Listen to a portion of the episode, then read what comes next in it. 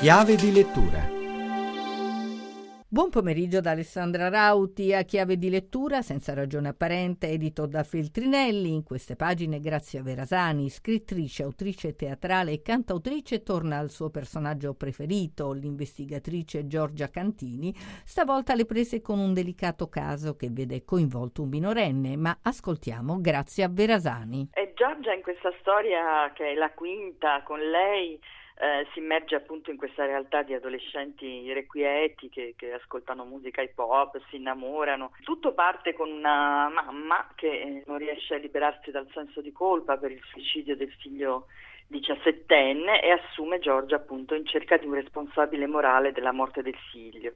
Giorgia va nel liceo che il ragazzo frequenta, conosce i suoi amici e poi i personaggi che ricorrono anche negli altri romanzi con lei, quindi la sua assistente surreale Gianzianella, eh, il capo della omicidi Luca Bruni e poi Bologna che è sempre coprotagonista. È una bellissima storia in cui lei affronta il disagio giovanile con molto garbo. Quale molla l'ha spinta a parlare di questo?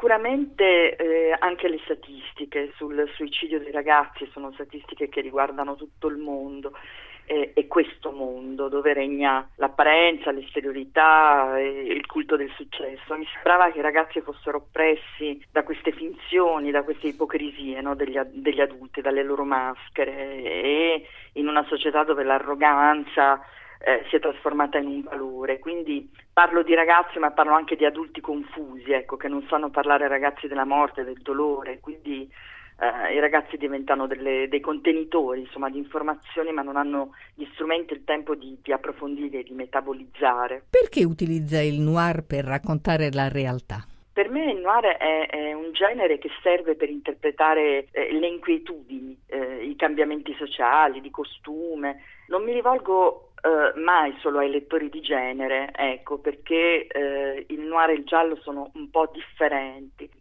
Piace scrivere libri che possano sia emozionare che far riflettere, questo sì, e, come diceva Dostoevsky, insomma, tutte le indagini poi alla fine sono sul mistero uomo, no? E il mistero più grande è l'amore, quindi direi che le mie storie con Giorgia sono delle indagini sentimentali e, esistenziali. È tutto per riascoltare questa puntata andate su chiavedilettura.rai.it a risentirci lunedì.